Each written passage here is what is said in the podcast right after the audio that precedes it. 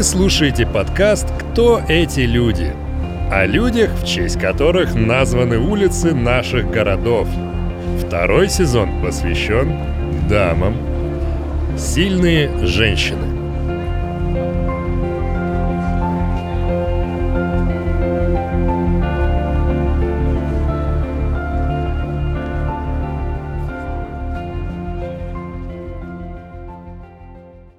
Настанет май, и ранние зорницы Утихшей боли в нас не растревожат.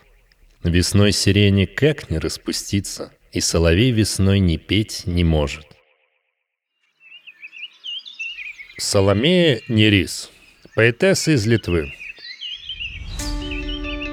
В 1974 году в Москве появилась улица Соломея Нерис. Она находится на границе северного и южного района Тушина – Соломея Бачинскайта родилась в простой крестьянской семье в небольшой литовской деревушке Киршаев в 1904 году. Несмотря на свое происхождение, девушка получила хорошее образование. Сначала училась в школе, потом поступила в гимназию в Вилковишкисе. В подростковые годы Соломея писала стихи, их печатали в небольших местных газетах, но многие из ее ранних текстов, к сожалению, были утеряны навсегда.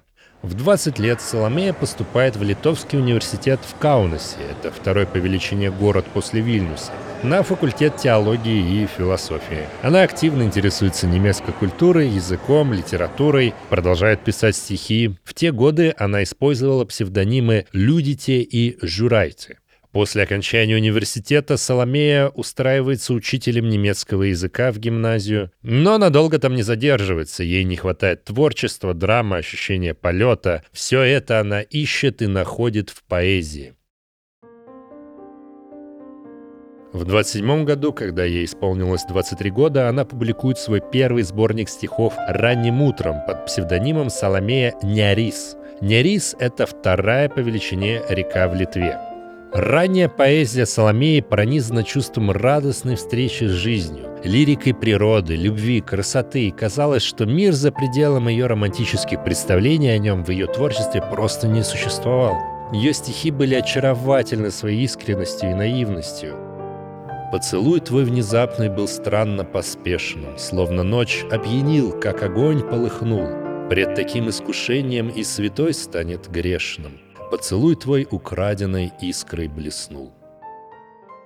Уже в 28 году ее жизнь в корне меняется. Соломея вступает в подпольную группировку литовского комсомола в Каунасе и уже через несколько лет становится связной Коминтерна. Это важная и опасная должность. Но все время своей коммунистической подпольной деятельности она продолжает публиковать стихи и заниматься переводами. В 1931 году Нерис вместе с группой молодых прогрессивных писателей и поэтов издает журнал «Третий фронт». Там она публикует свое личное громкое заявление.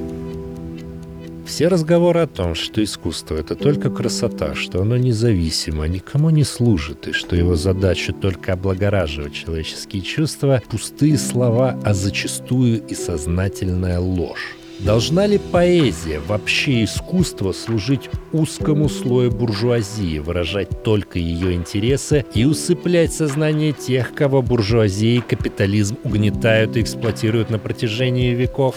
Я думаю, что жизнь должны устраивать те, кто все производят, но львиную долю своего мизерного заработка должны отдавать своим угнетателям и эксплуататорам.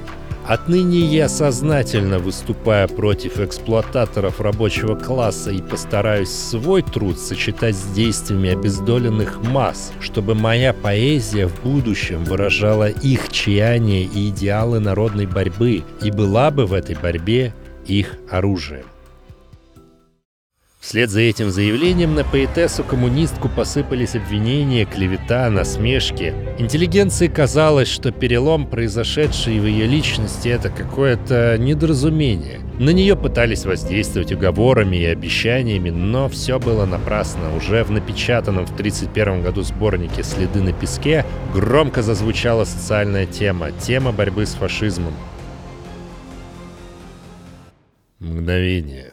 Нажму на сталь однажды, Душа взлетит, как ласточка во мгле. И успокоюсь я, а там неважно, Сожгут в костре, зароют ли в земле. Стихи Соломеи стали печататься только в запрещенных коммунистических газетах. В главных буржуазных СМИ ее уже не печатали. Ну, как врага народа.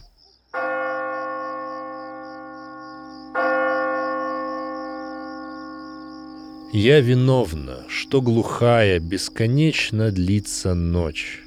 Ныне подвиг совершая братьям, я должна помочь. В 1934 году Соломея переехала в Поневежес, где два года работала преподавателем женской гимназии. Она вышла замуж за известного архитектора-скульптора Бернардса Бучеса, родила сына и дала ему имя Саулюс, что значит «выпрошенный, вымоленный», и переехала на пару лет в Париж – в сороковом году Нярис вместе с другими литовскими поэтами и писателями выступала перед Верховным Советом СССР с ходатайством о принятии Литвы в состав Советского Союза. В том же году ученицы Соломеи из гимназии в Поневежесе прислали ей письмо, где обвиняли ее в предательстве.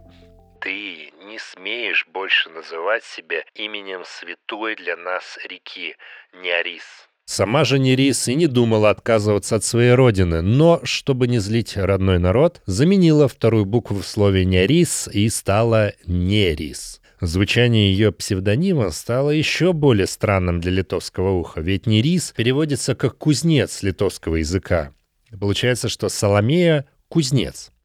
Между тем, политическая карьера в СССР шла в гору. В 1941 году она стала депутатом Верховного Совета, и там с трибуны с вдохновением Соломея декламировала свою поэму о Сталине, в которой описала всю жизнь любимого вождя с раннего детства период Великой Отечественной войны Соломея с сыном находилась в эвакуации в Пензе, в Уфе, а с июня 42 года в Москве. Она активно работала и как общественный деятель, и как литератор, выступала по радио, в передачах на литовском языке, обращалась к населению оккупированной гитлеровцами Литвы.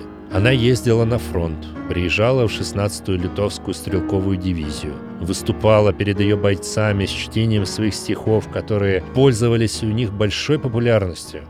Серые тучи несут нам разлуку, серые тучи и пыль над Литвой. В серой шинели жмешь ты мне руку, мой рядовой. Здесь, на короткой твоей остановке, сердце тебе, как цветок отдаю. Не расставайся с другом винтовкой в смертном бою. Соломея Нерис умерла 7 июля 1945 года от рака печени в больнице в Москве. Прах захоронен на Петрошунском кладбище в Каунасе. Посмертно ей была присуждена сталинская премия. Стихи Соломеи переводились на русский многими великими поэтами, включая Анну Ахматову, Давида Самойлова, но ее поэзия считается очень сложной для перевода, поскольку включает в себя элементы народной литовской поэзии, а это очень сложно передать на других языках. В 1965 году был организован конкурс по переводу сочинений Соломеи Нерис. В редакцию комиссии поступило 75 переводов, но ни один из них не был хотя бы в половину точен и хорош, как оригинал. Вот парадокс. Самые точные переводы оказались и самыми неудачными. То, что мы читаем на русском, это лишь верхушка айсберга. Вся красота, увы, скрыта под тяжестью литовских народных мотивов, непостижимых русским авторам.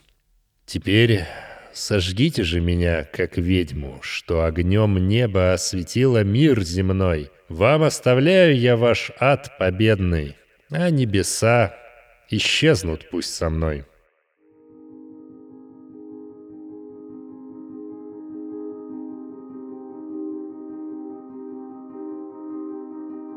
Осмыслил и озвучил Денис Николин. Ищите нас в социальных сетях и приложениях «Скрытые лица». Слушайте бесплатно на нашем сайте hiddenfaces.ru, а также в приложениях Яндекс Музыка, подкасты от Apple и ВКонтакте.